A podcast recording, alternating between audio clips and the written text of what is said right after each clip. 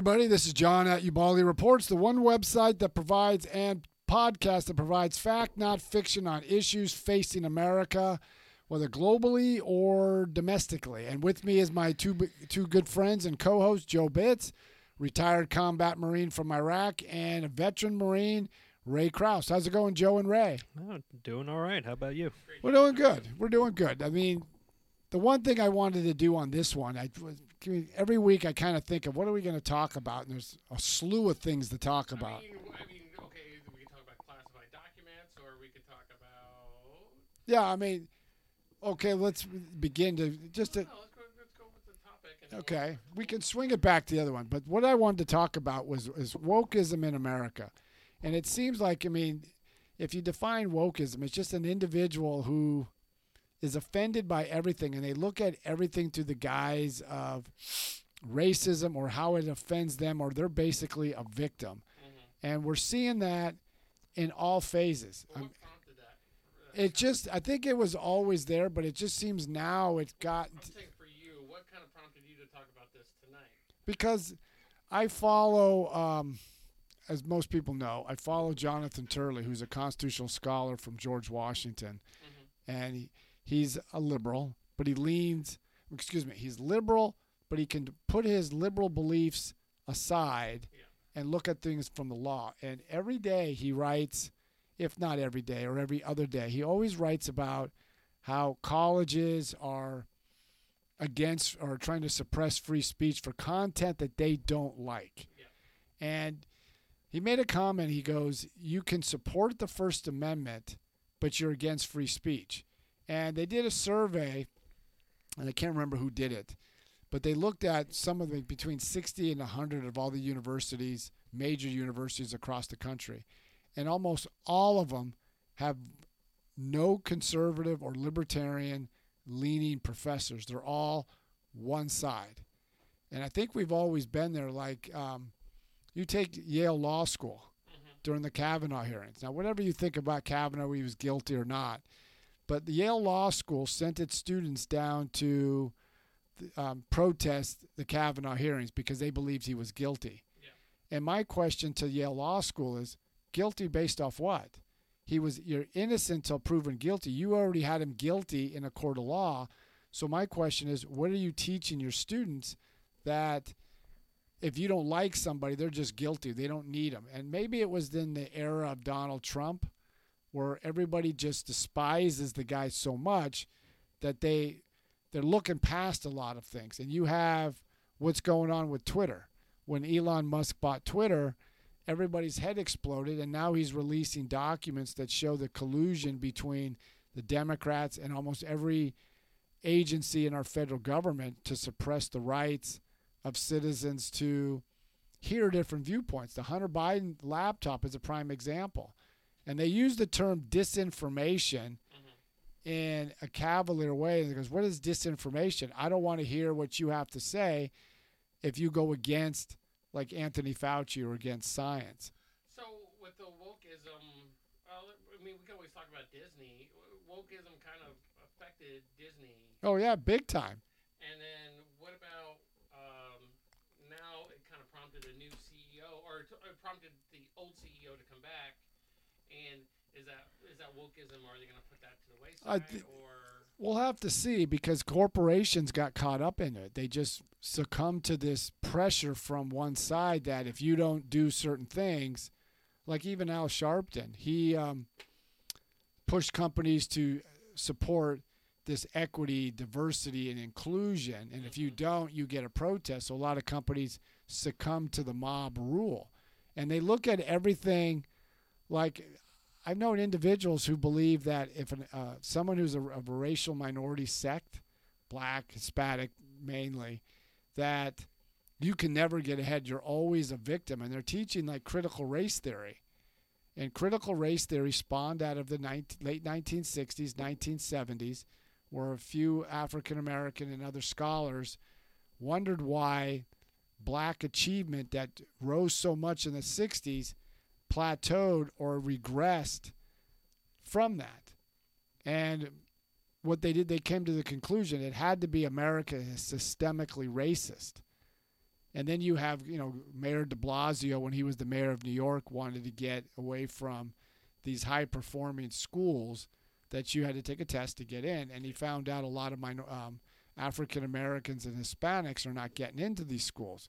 But instead of looking and asking the question why, maybe because their K through 12 system that they go to is subpar, they just looked at it, oh, it had to be because of race. That's the answer. Is okay. Uh, you know, when it comes to wokeism, there's a lot of people are trying to be, um, I guess, social justice warriors, and a lot of those people seem to be on the white side. Well, they, they come to seem to be, they come from this white progressive elite. Okay, so let's go with that for a second. And do you think they're doing more damage when it comes to race relations than good? No, they are doing more damage because when you look at two groups, whether you're white, uh, African American, Hispanic, or Asian, when you're always seeing yourself as a victim, no matter what you do, Mm-hmm. you're always seen as a victim. Now, is America. What if other people are looking at you like as a victim?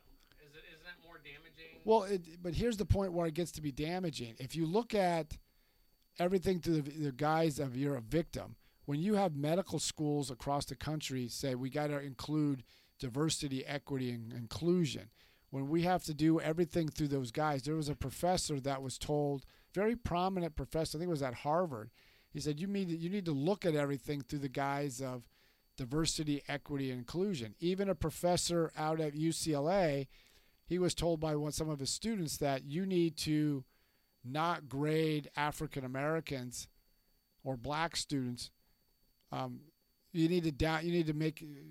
Let me have to say set a different standard. You need to d- lessen how you grade them. And he's like, well, how do I know if someone's black, white, or, or comes from whatever Mhm. when this is an online course? Okay. So you're saying, and what they're saying is we got to drop the standards for some of these individuals to to to succeed. So what does that do if you drop the standards to get into law school, which they said they want to eliminate the LSAT scores to get in? Well, I mean, edu- well, race and education being one thing, we talked to one of our, one of my kids' tutors about when it comes to uh, minority students, um, they get pushed ahead. They don't. They won't hold them back. No, they don't in any classes. It's like the, Is that, is that more damaging or? Is Well, it is helpful? more damage because you're not helping the students. And the latest um, national report, I think it was the educational assessment, came out in October, and they calculated over the COVID lockdowns, America lost one full year of, uh, of schooling for these kids. A lot of kids lost. The reading scores dropped between four and eight percent. Math scores dropped about that. It was already bad before, and before the pandemic, and I know I've mentioned this many times on this program, that 70% of African American and Hispanic children are deficient at grade level. But instead of addressing why they go to these schools, like you have um, Governor Lake in Arizona, she wants to end the school choice program in, in Arizona. What that means is the money that the state allocates for public education, if you decide to send your kid to a private school or, or a charter school or another school that you deem is best fit for your child, that money should follow you. She wants to end it. Mhm. So you're seeing this all over the country, and in California specifically, they're giving special preference to certain groups over others. And right now, there's a case before the U.S. Supreme Court. I think that's already been argued or will be argued that it was um, Asian American students are suing Harvard and I want to say um, the University of North Carolina about racial preferencing because they said if everything is equal, if they find out that that one student is Asian, they get downgraded more than somebody who's black or Hispanic. But they don't look and ask why are blacks and Hispanic, I mean blacks and Hispanic not succeeding. And a lot of times these kids go to low performing schools and they're not helping them. And then you've got then the other thing, the ducktail off this, the other thing that's huge is this progressive ideology regarding trans and LGBTQ Yeah, because I'm that because I mean, race focusing on race and wokeism is one thing, but another uh, area where they're trying to be woke is by introducing the LGBT community. So, Ray, what do you got? Uh, political Latino one said cite your source. regarding. I guess everything you're talking about. Well, I mean, we uh, Well, the the? Okay. the site, the source, I guess, from which you okay, I know from the educational standpoint, Yeah. just from California alone, I can go to the Department of Education for the state of California. It said prior to the pandemic, 70% of blacks and Hispanic students were deficient at grade level in math and English. Mhm. Then, if you look at the national, I think it's the National Educational Assessment that came out in October, said about the same thing, and it's up to 80%. The Los Angeles Unified School District had a report that was leaked to the media and showed 80% of black and Hispanic students were deficient at grade level in math and uh, I mean math and English. And if you talk about the wokeism and free speech, you could look at all the university any poll that came out or any surveys that came out showed there's really not a lot of diversity in thought. And what I mean by that, you have more liberal and progressive instructors who are free to say what they want. But if you're a conservative or libertarian, there's very few professors who are espousing that. Now, if you're a student, I want both sides of the equ- equation. I remember I was teaching at a substituting at a prep school, and there was one girl that supported Hillary, one girl, one boy that supported Donald Trump, and they asked me, "Who do you support?" And I said, "You should know who I support." I told both, "Do you support your candidate?" He goes, "Yes." Well, debate it, not off emotion. Maybe you learned something that maybe you didn't research your topic, or she or he or she may have said something that you need to go back and do your research to make sure that your point is your argument is stronger. That's how we learn. When I was in college, that's how I learned. Well, I think uh, so. Uh, was it political Latino does bring up a good point. And I think we can go around the room and talk about this. But what's your what's your definition or your idea of wokeism? So, John, we'll go first. Me, Well, then Ray. I, I look at it as you use the, wokeism as use everything you look at is through the guise of you're a victim. That everything has a racial or some type of social aspect that somebody wronged you and you are a victim. You're always looking at yourself as a victim and you never look at it in a different way. That's all you see is everything is that you're a victim. You can never succeed because somebody wronged you. Well, uh, from my point of view, it'd be almost political correctness in a sense, where um, if you are offending somebody at a at a minor level or like a um, like yeah, like a minimum le- minimal level, that anybody will take offense to it and kind of defend that, even though that's not the majority of maybe what people think. So, what about you, Ray? I, I think it has a little bit to do with political correctness. I also think it really has that victim mentality. And actually, I, I think what we're watching is people use that vic- victim mentality to actually advance to certain uh, spots No. and jobs. No, I would agree, but we Um, also are seeing if you can't have a different point of view than somebody else. Right. If your view is different, we got to attack you. We got to d- diminish you. We got to have you fired. You got to destroy you. Your whole life is gone. Your whole life is gone. So we got to get out of this Yep. victimization. Now they look at, and a lot of this wokeist goes wokeism goes to American history. Now I love history. American history is dark Yep. just like every other country in the world. Now, there are positive things of American history, our Constitution, Declaration of Independence. Now, they can fault the, the, the founders because they owned slaves, but you can't look at American history through the guise of what's it like in 2023. Now, but granted, when the Declaration of Independence was signed in 1776, and then our Constitution in 18, 1887 and 1889 when it was finally ratified, you can look at they did own slaves, but they put together a document that set the tone. Without the Constitution, there would have been no Civil War.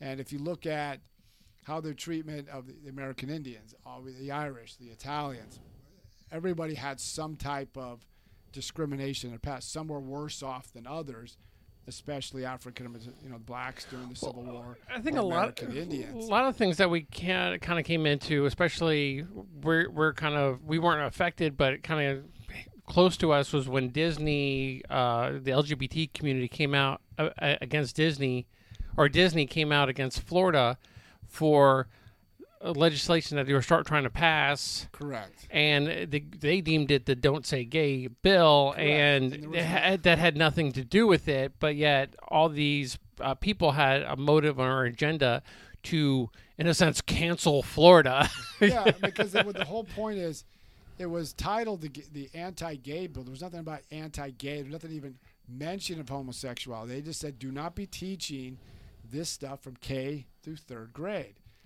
Why would you want to teach things about homosexuality or transgender or any of these topics to kindergartens when we should be focusing on the core subject of math, science, reading, all these things that are going to be tangible mm-hmm. Spelling your name at the top of the paper. ex- things that we need to learn. But when you push an ideology down to a lower level, and then you have, well, we're going to boycott Florida because we don't like this. I mean, but then it's kind of ironic. Those who want to boycott Florida end up vacationing here in Florida, like Yeah. Ocasio Cortez is a prime example. so, how does uh, maybe like wokeism? How's it affecting our military? Well, I talk to individuals in the military because I work at a law enforcement supply company. We do get military personnel, and I know a lot of people who work at because we have a military base in Tampa called MacDill Air Force Base, and I've talked to people who are in senior level high command, and I've talked to people who are. I've talked to one special forces operator who had about ten or twelve years in, and we spend a lot more time. Like that one individual I was telling me, telling you about, he spends two hours a day dealing with equity, uh, inclusion, and um, whatever. He's dealing with um, inclusion, diversity type training. Is that going to fight the war? Is that going to help us win the war? No. And um, But I secretly think, well, us being in a both, all, all of us being in a military background, I think it- when it comes down from up top, it's just like a check in the box. Like every beginning of the year, you know, we'll have like 15 classes on, you know, sexual harassment, do this, do that. Uh, and I'm pretty sure this is like in there. And I really, I personally don't think the military give a care well, the other when it comes to this. I think they just keep on doing what they are, and I think it's just like, all right, it's January fifteenth. Everybody get into the classroom.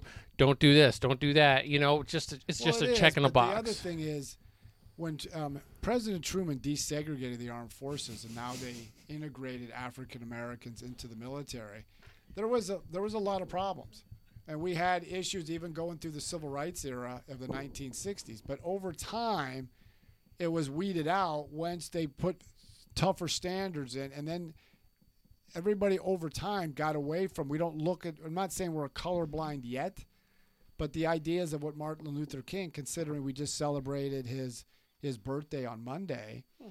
Martin Luther King is that I want to be judged by my character, not my skin color. But it seems like today we're reversing what he believed. I think if he came back today, he would be appalled. One, it's what's happening to his community, and two, what's happening to his message. We're looking at everybody through the guise of race. hmm That's how we look at it, and it's Everything's broken down by it's race broken too. down by race. And Stats, graphs. It's just and it's wrong, and we're not solving the underlying problems. Like some of the, like California, pre- pre- and there's and this isn't me saying this to that one individual who wanted sources. If Well- you go to Cal Matters, if you go to New Geography, which st- stipulates state and local uh, and local issues, they said an African American or a Hispanic does far worse in California than they do in Texas, the s- southern states, or Florida. And So- that's supposed to be the most bluest state in the union. So, uh, political Latino, he said racism is, is currently a problem in the military, and I 100% agree with him. And uh, he did claim that to have been an officer in the military. So, but the onus, but I'm going to say in general, the onus is on him because there is sexual harassment, there's rape, there's assault, there's drugs, there's a whole bunch of stuff in these communities of our military that still go on to this day. And it's the higher ups, i.e., brass, that is not doing anything about it. They're trying to keep it hush hush, or they, they kind of solve the problem one person at a time using uh, Well- UCMJ. Well, to do that. But But the point that you're making, and I would agree with you, is just like the whole tailhook um, um, scandal. This was in the early, like was 91 or 92. Tailhook is a, hook that comes off an airplane when you land on a carrier. Well, there was made an association called Tailhook, and it was a bunch of Marine and naval officers went to Vegas. Some women, naval, you know, military females who were in the military were at that that function. They were in the hotel and they were forced to go through the gauntlet where they were virtually almost virtually sexually assaulted or nearly raped. Mhm. One of them just happened to be the chief of naval operations staff secretary. And secretary not being the traditional man, it's just their assistant. yeah, She was an officer. She went to remember the chief of naval operations is the number one admiral in the military, or at least in the navy. She goes to him. This is what happened, and he his response was, "What do you want me to do about it?" yeah, So once he said that, it trivialized it. Now, an example on the other side, I had to teach the sexual assault course when I was on active duty in 2012. My colonel wanted me to ask what ask the females if you've experienced some of this stuff. So I asked you know a bunch of females, and I got pretty good blunt act because they knew that they trusted me that I was going to solve this. Well, there was one female. I said, "Listen, don't read more into this. You're an attractive female." She was part of the FET program, which is in female engagement, female engagement teams that were assigned to the infantry units in Iraq and Afghanistan. This being Afghanistan. So I said, "Listen, don't read more into this. You're an attractive female. Did you experience any of this when you were at the infantry unit? Because she was a, assigned to an infantry battalion, and then eventually she was working with the companies." And she said, "No, did not experience one thing." I go, "W- "Okay, why was that?" It was apparent someone said something, and I think I know what happened. When they were going to be assigned to a battalion, the battalion commander called, and we've all been in infantry battalions the battalion commander called his battalion together and he explained we're going to have fet marines they're female marines they got a job to do this is what they're going to do then he probably said this if any of you think below your belt and do something inappropriate i'm going to skewer you to the wall yeah, mm-hmm. and then he told his company commanders, and they probably told their, their Marines. Well, then the Sergeant Major, which is the senior enlisted to the battalion, he probably had a staff call with all his staff NCOs. And he said, Listen, I just want to reiterate what the boss said. If you guys or any of your Marines crosses a line, they better get on their knees and pray to God because he'll have mercy. We won't. Okay. never had a problem. but but no, I don't. Yes, maybe you didn't have a problem because everybody was able to keep it hush hush. I specifically, especially being an infantry unit and Ray too, it's just like as soon as you. say to Marines off limits or don't do this or don't do that. You're you. waving the red flag. No, you I just would- like you like sh- bl- is there's blood in the water and you just No, let the sharks. cer- hey, everybody No, over here. Joe, I would disagree with that. On certain things, I would agree. yeah, You say don't, like don't go to this club. Someone's going to be in that club. yeah, But on this one, because it was dealing with female Marines and all the problems they've had, I guarantee it because she even said, and I talked to more than one female on this. When the command p- p- provides the, the, the focus, say, you do this yeah. this is what's going to happen and you don't deviate from that Mhm. and i think what she said it was correct is like it was apparent so that we were professional they were professional but when you know the hammer is coming down and and they set the tone because i've been in units like that Yeah. on nothing on this case but when the commander said this is what's i had one colonel the one i served with in afghanistan best colonel i ever had he was old school you did certain things a certain way he said do things legally ethically and morally but if you crossed and did something you weren't supposed to do he had no mercy on you Yeah. But and I had another commander goes by what you said. He given he's given direction, but he was wishy-washy. You never knew, as we call it, as you know, the Marines, the right and left lateral limits. You never knew where the the, the dividing line is. yeah. So, on a lot of these things, we're always going to have racism. I'm not trying to mitigate that, so there's not racism out there in America, there's not sexism. But the way to stop it is if you see it, do something about it. Yeah. Slam it down. But when you look at everything through the guise of racism or the guy that you're a victim, that's all you're always going to be is a victim. And You know- that's where I think we're at. Like even for us, I've been blocked on this TikTok or Facebook or uh, Twitter and other things because someone didn't like what I said. I remember on TikTok I said something, someone didn't like it, so I found out I was banned for a couple a couple days. Yeah. So we need to get beyond that, and we need to, and both sides have to stand up to it. But it seems like one side can say what it wants, the other side can't. Or they mm-hmm. make the look at during the election. How many times they call Republicans racist? That term always comes out based off what? Well, the, the way it appears to me is that they have a smaller voice, but it's just the media that amplifies it. Well, but the media amp. But look at the look at the president. The president believes this country is systemically racist. Mhm. He said that numerous times. I mean, the same president that said, uh, "You're if you're if you don't vote for me, then you're not black." And this is the same president who said, for the, the reason why a lot of African Americans and Hispanics don't get the vaccine because they don't know how to use the internet, or the reason why there's not a lot of black and Hispanic um, business owners because they don't have attorneys. His own attorney, his own. Or he didn't even know his own Supreme Court justice or justice that he uh, put in there doesn't doesn't even know how to say her full name. Okay, but then the other thing. Okay, but listen to those things I just mentioned. Did anybody call him out on that? No. So as one side says something racist, you should slam them on it.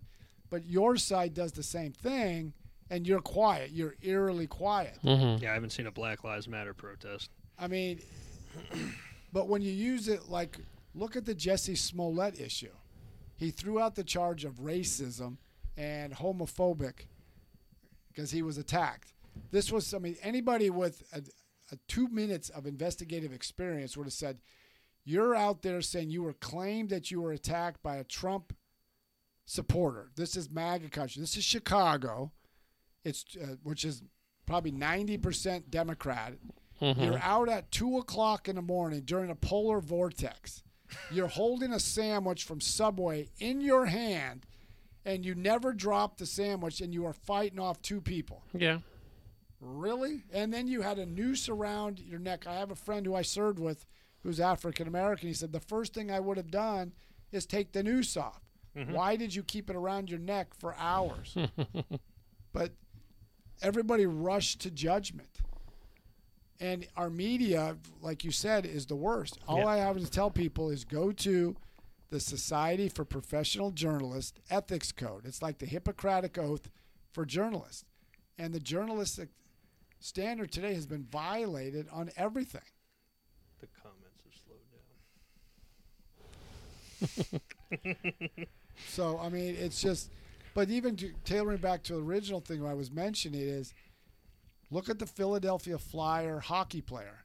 He decided. Look at the backlash he got because he didn't want to wear a jersey with LGBTQ colors on because that violated his religious belief. Yeah. I mean, I, I can, yeah, I agree with him in a certain point. Is like we, I, I'm accepting of a lot of things, but as soon as you start forcing it on me, But- I have that, about, about, I have that reaction of like, I don't want to do this. Well, but see, that's what's going on now. We're forced to do things. Yeah. You're forced, and if you don't wear something or you don't support, or look at the the female soccer player, I think it was from Virginia.